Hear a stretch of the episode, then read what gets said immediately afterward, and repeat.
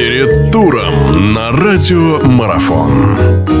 Хорошо, наша беседа продолжается. В гостях у нас наш известный футболист Денис Зубко. Напомню, мы говорим о российской футбольной премьер-лиге, э, о матчах 24-го тура, которые на этой неделе состоятся. Дальше двигаемся. Амкар дома принимает Терек. Ну, вот эта вся катавасия, которая произошла в Самаре, где Терек в итоге не смог сыграть с крыльями, да, э, и Амкар, Амкар, который дома уступил в туре предыдущем Зениту. Ну, многие об этом говорят. Действительно, Черчесов собрал очень серьезную, как называют, как это проще сказать, банду, которая действительно всех будоражит. И Амкар, Амкар, наверное, способен даже на больше. Как вы считаете? Другое дело, что здесь еще, наверное, принципиален матч с той точки зрения будет, что для Рахимова его бывшая, он будет играть со своей бывшей командой.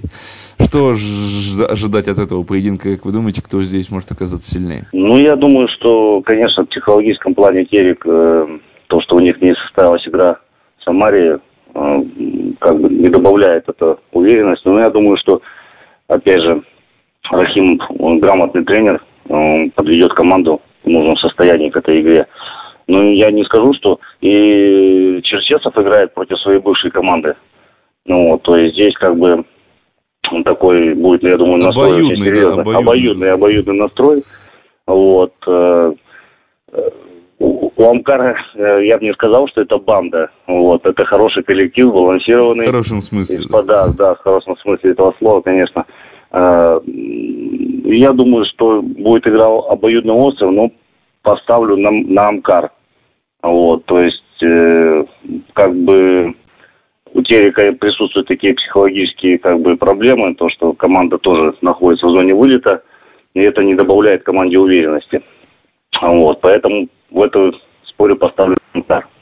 Ну и крылья советов, э, которые номинально должны принимать дома ЦСКА. Опять же, непонятно, что там будет в итоге состоится или этот матч не состоится.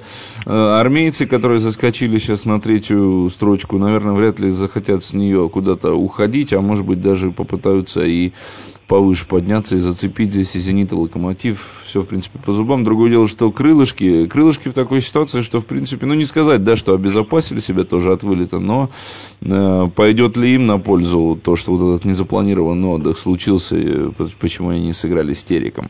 Есть какие-то шансы теоретически у самарцев отобрать очки у команды Слуцкого?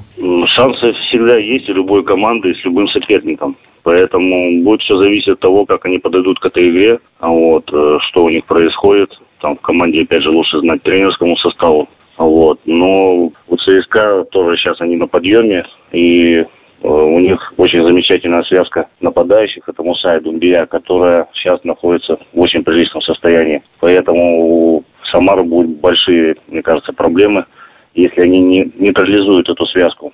Вот, поэтому рискну поставить на ЦСКА тоже. Продолжение беседы через мгновение. Оставайтесь на радиомарафон.